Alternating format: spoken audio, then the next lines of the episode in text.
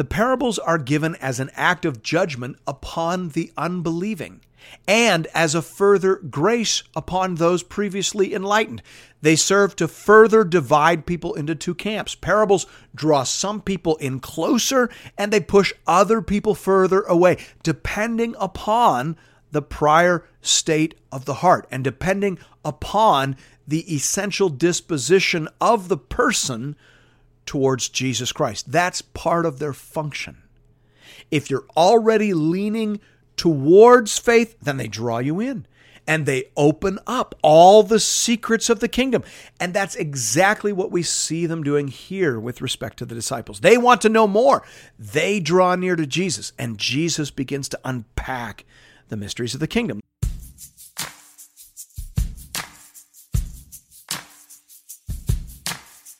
Welcome to Into the Word with Paul Carter. I'm your host, Woody Woodland. Parables draw some people further in while pushing other people further away. For those who are leaning in, they unlock the mysteries of the kingdom, while for those who are pulling back, they only confirm them in their sense that the kingdom of God is foolishness and nonsense. Here to tell us more about that is our Bible teacher at Into the Word, Pastor Paul Carter. Your word is a lamp unto my feet. If you have your Bible with you, I'd love for you to open it now to Matthew chapter 13. This chapter brings us to the end of the fourth section in Matthew's Gospel, which we have titled Teaching and Preaching the Gospel of the Kingdom Against Rising Opposition. This section has been exploring questions related to why some people believe and some don't.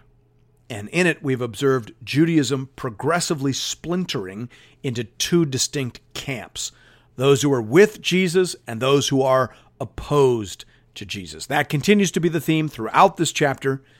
Hear now the word of the Lord, beginning at verse 1. That same day, Jesus went out of the house and sat beside the sea and great crowds gathered about him, so that he got into a boat and sat down. And the whole crowd stood on the beach, and he told them many things in parables. Now, we should note here that of the five major discourses in Matthew's gospel, this is the only one wherein Jesus is said to have been addressing the crowds. Normally, he is presented as speaking to the disciples, sometimes with the crowds listening in. But here, Matthew says explicitly that he was addressing the crowds. Within the discourse, there are two major digressions which appear to have been given to the disciples, verses 10 to 23 and verses 36 to 43. So, in a sense, this is the opposite of the Sermon on the Mount. The Sermon on the Mount was to the disciples with the crowds listening in. This is a sermon to the crowd with the disciples listening in.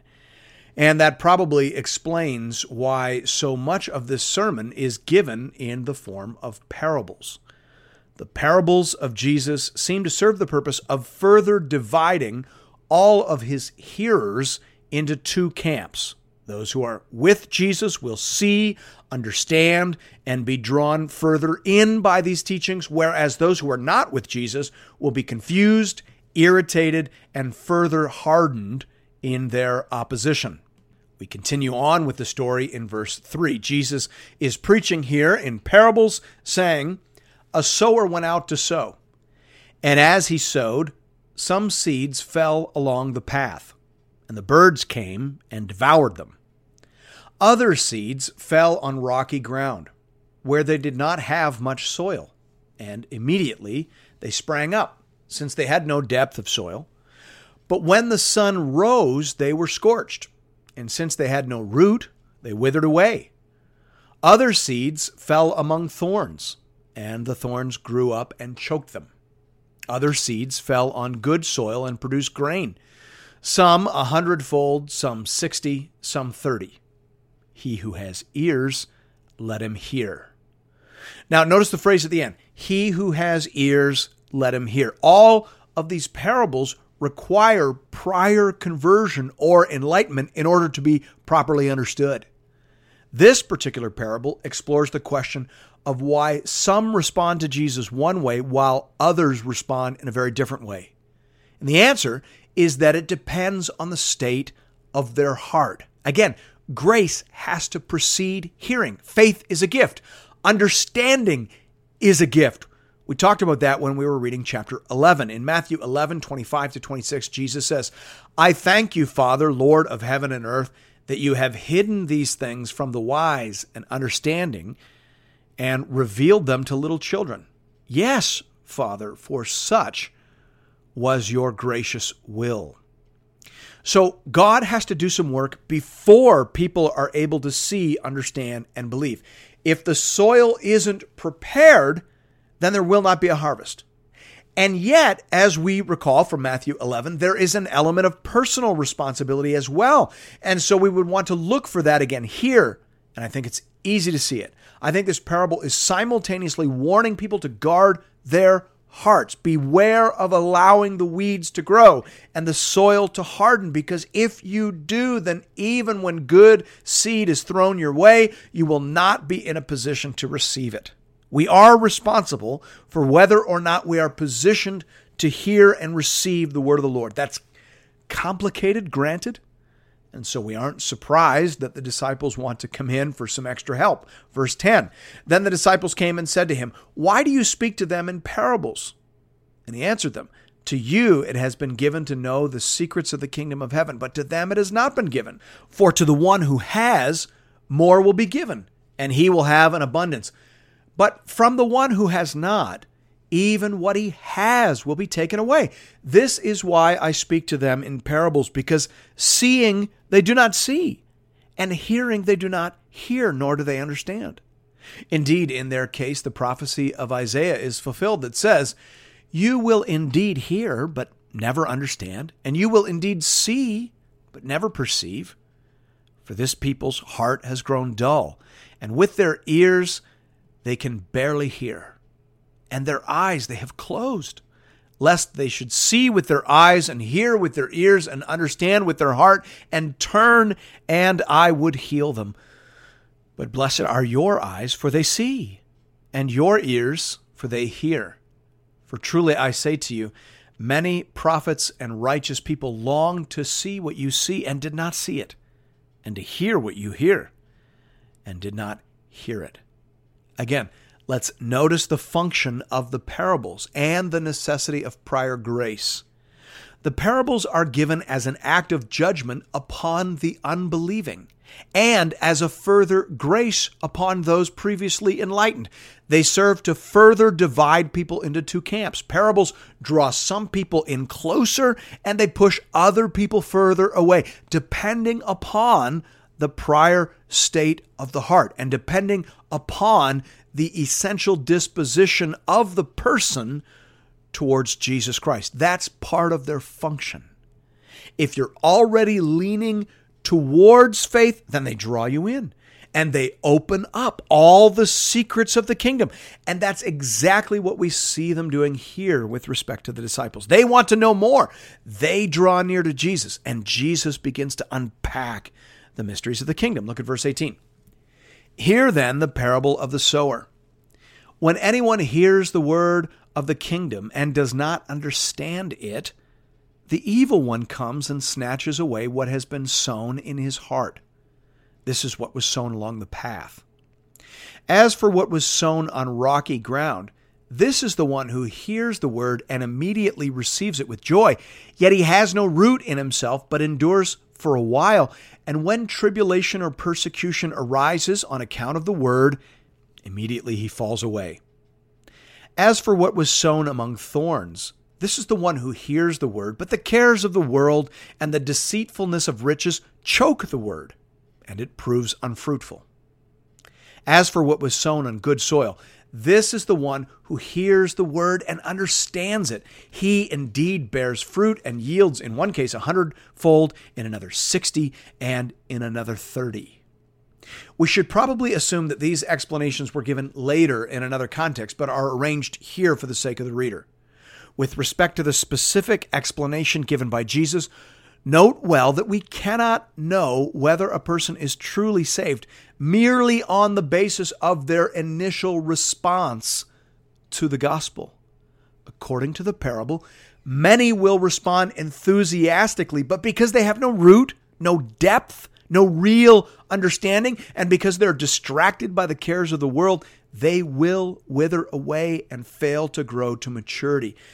It is those who persevere and endure and bear fruit that are truly saved. Pastor Paul, let me ask you about something here. I feel like this passage holds the key to unlocking one of the great mysteries or disagreements that Christians seem to have with one another.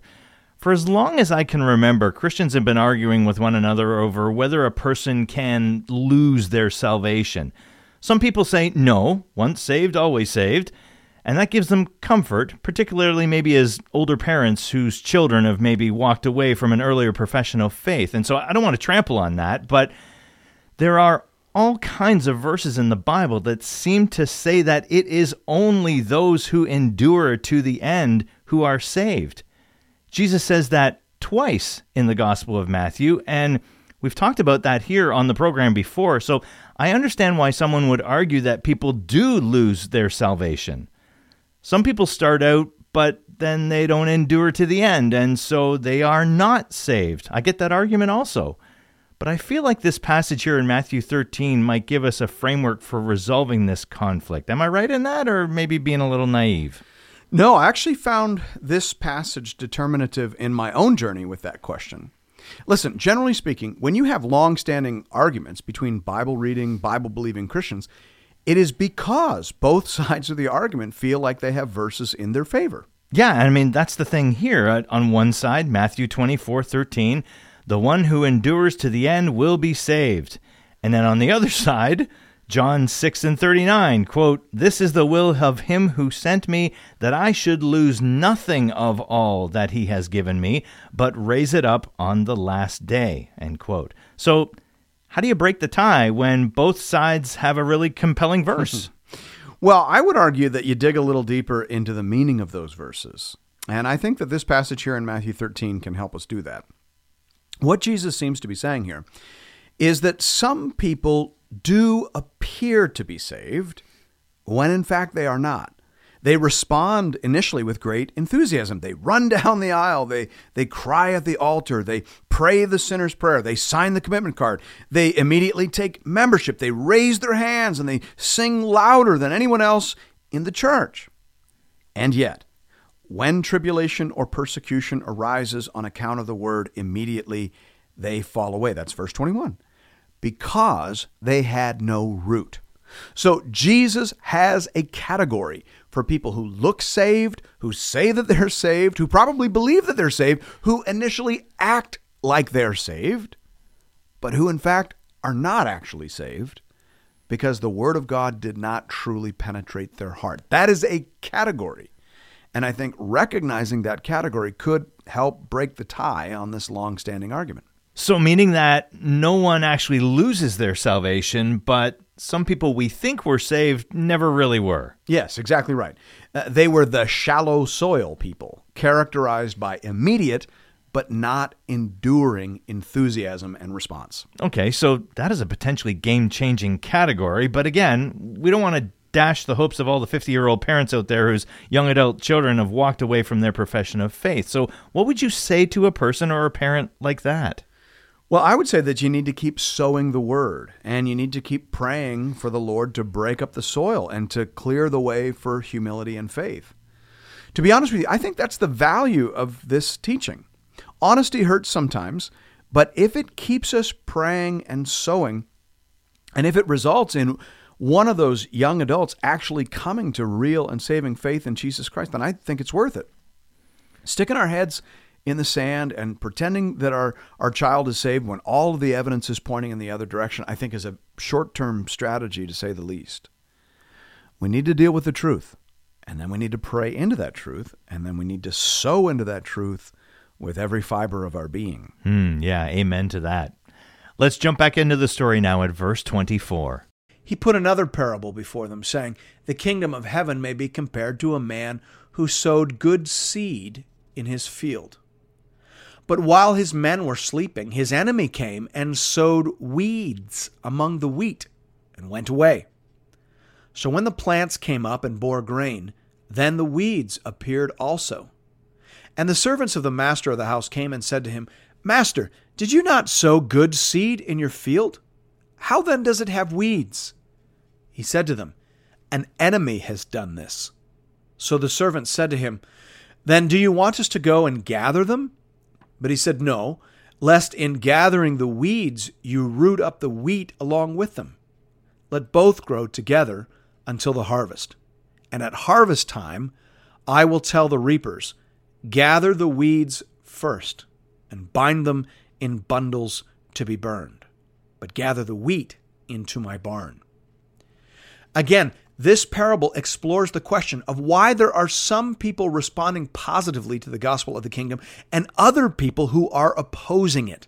The answer is the master has an enemy. The enemy has his own seed, and the two crops are often hard to distinguish from each other initially. Thus, there will have to be a bit of a waiting period before we can effect any kind of accurate separation. Jesus will say more about all of this in just a minute, but for now we should be careful to notice that this parable, like several others, assumes an indeterminate delay before the return of Christ. Verse 31. He put another parable before them, saying, The kingdom of heaven is like a grain of mustard seed that a man took and sowed in his field. It is the smallest of all seeds, but when it has grown, it is larger than all the garden plants and becomes a tree, so that the birds of the air come and make nests in its branches. The meaning of this parable is fairly transparent. The kingdom will begin small, but will grow into the great kingdom of Old Testament expectations. Again, everyone expected a large and triumphant kingdom but they did not expect such a small and inauspicious beginning. That's the new insight provided by this parable. Verse 33. He told them another parable. The kingdom of heaven is like leaven that a woman took and hid in three measures of flour till it was all leavened. The meaning of this parable is basically the same as the parable of the mustard seed. If there's a difference, it is the emphasis on massive transformation as opposed to simply massive growth over time. Verse 34. All these things Jesus said to the crowds in parables. Indeed, he said nothing to them without a parable. This was to fulfill what was spoken by the prophet. I will open my mouth in parables. I will utter what has been hidden since the foundation of the world. Thus, the parables serve to reveal kingdom mysteries or secrets to those capable and inclined to hear them. Parables simultaneously reveal and conceal. They pull some in and push others away. That's their power, that's their function in the ministry of Jesus. And we see that played out in the verses that follow. Verse 36. Then he left the crowds and went into the house. And his disciples came to him, saying, Explain to us the parable of the weeds of the field. He answered, The one who sows the good seed is the Son of Man. The field is the world, and the good seed is the sons of the kingdom. Just just pause there. One of the things you sometimes hear is that in parables there's usually only one thing that means anything. Look for the main point. And and, and sometimes we're discouraged from seeing multiple points of meaning. Well, here Jesus is saying that there are multiple points of meaning. So be careful about any one rule applied to all parables. All right, we jump back in at verse 38. I'll carry on. The weeds are the sons of the evil one, and the enemy who sowed them is the devil. The harvest is the end of the age, and the reapers are angels. Just as the weeds are gathered and burned with fire, so will it be at the end of the age. The Son of Man will send his angels, and they will gather out of his kingdom all causes of sin and all law breakers, and throw them into the fiery furnace. In that place there will be weeping and gnashing of teeth. Then the righteous will shine like the sun in the kingdom of their Father. He who has ears, let him hear. Now, notice that the field in this parable is the world, not the church. Thus, the parable is answering the question why has the kingdom come in this way? Why is it being opposed? Should we attack the people in the world who oppose it? And the answer is that God is seeding the world with his people, the children of the kingdom. And the evil one, the devil, he is seeding the world with his people too. And both groups are growing up side by side. And initially, at first anyway, it can be very hard to tell them apart. Therefore, our job is not to attack and expel those who resist the kingdom. For all we know, we might be attacking the children of the kingdom. We have to wait. We have to let this all play out. We have to be patient. In time, the truth will out. Trees will be known by their fruit. A clear distinction will emerge, and a final separation will be effected at the last judgment. At that time, all causes of sin and all sinners will be gathered up and cast out of the kingdom forever. Then God's kingdom will be all in all, and God's children will shine like the sun and the stars forever. The reference there is to Daniel 12, verse 3. Thus, we get to Daniel's vision of the kingdom at the end, though the kingdom begins in ways he did not see or anticipate. He who has ears, let him hear. Verse 44. The kingdom of heaven is like treasure hidden in a field, which a man found and covered up. Then, in his joy, he goes and sells all that he has and buys that field. Again, the kingdom of heaven is like a merchant in search of fine pearls, who, on finding one pearl of great value, went and sold all that he had and bought it. Here, the emphasis is on the superlative worth of the kingdom. Jesus is saying that the kingdom is so valuable that if you see an opportunity to enter it, you must do so immediately, even at the cost of all you have. Verse 47. Again, the kingdom of heaven is like a net that was thrown into the sea and gathered fish of every kind. When it was full, men drew it ashore and sat down and sorted the good into containers, but threw away the bad. So it will be at the end of the age. The angels will come out and separate the evil from the righteous and throw them into the fiery furnace. In that place there will be weeping and gnashing of teeth. This parable is parallel to the one about the weeds in the field and has a similar meaning. Here, the focus is more narrowly on the final separation. The present situation, characterized by a mixture of responses and an atmosphere of opposition, is only temporary. At the end, all the opposers will be removed and will experience deep regret. Verse 51. Have you understood all these things? They said to him, Yes. And he said to them, Therefore, every scribe who has been trained for the kingdom of heaven is like a master of a house, who brings out of his treasure what is new and what is old. The scribe in this short parable is a disciple who has been given the secrets of the kingdom. He is like the master of a house who brings out treasures old and new, which is to say that he is able to speak about the old, the Old Testament anticipations, and the new, how those things are fulfilled and explicated by Jesus Christ. Jesus is saying, as you have just been taught, so teach others. Verse 53. And when Jesus had finished these parables, he went away from there and coming to his hometown, he taught them in their synagogue, so that they were astonished and said, Where did this man get this wisdom and these mighty works? Is not this the carpenter's son? Is not his mother called Mary? And are not his brothers James and Joseph and Simon and Judas? And are not all his sisters with us? Where then did this man get all these things? And they took offense at him. But Jesus said to them, A prophet is not without honor except in his hometown and in his own household.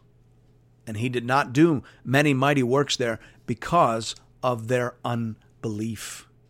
The theme for this whole section has been teaching and preaching the gospel of the kingdom against rising opposition. And here in this last story within the section, we learn that even in his own hometown, even in the place where you might least expect to find it, there are people opposed to the person and work of Christ. And, and two, I think we are reminded that mere physical proximity to Jesus is no guarantee of saving faith. Transposing this into a contemporary key, we might say that merely going to church, merely being brought to church by your parents or grandparents, does not guarantee that you will see and believe and delight in the person and work of Christ. Some people are very far off, and yet they see. And some people are very nearby, and yet they don't see. That is one of the mysteries that Matthew's gospel is interested in exploring. Now, we should also say a word or two about the relationship between faith and deeds of power. Jesus can often be found in the Gospels doing a miracle in the absence of perfect faith, but it would be contrary to the pattern of Scripture for God to give out blessings in the context of persistent rebellion and disbelief. At this point in redemptive history, opposition to the kingdom is suffered, and feeble faith must be frequently endured, but hostility and rebellion are not rewarded, nor will they ever be. Thanks be to God. Well, that's all the time we have for this week. As always, friends, if you are looking for more Bible teaching from Pastor Paul, you can find that over at the Into the Word website at intotheword.ca. Or you can download the Into the Word app at the iTunes Store or on Google Play. You can also connect with Pastor Paul and with other Bible readers on the Into the Word Facebook page. Just enter Into the Word into the search bar. And we'll see you right back here next Sunday morning as we continue our journey together through the whole counsel of God. We'll see you then. Your word is a lamp unto my feet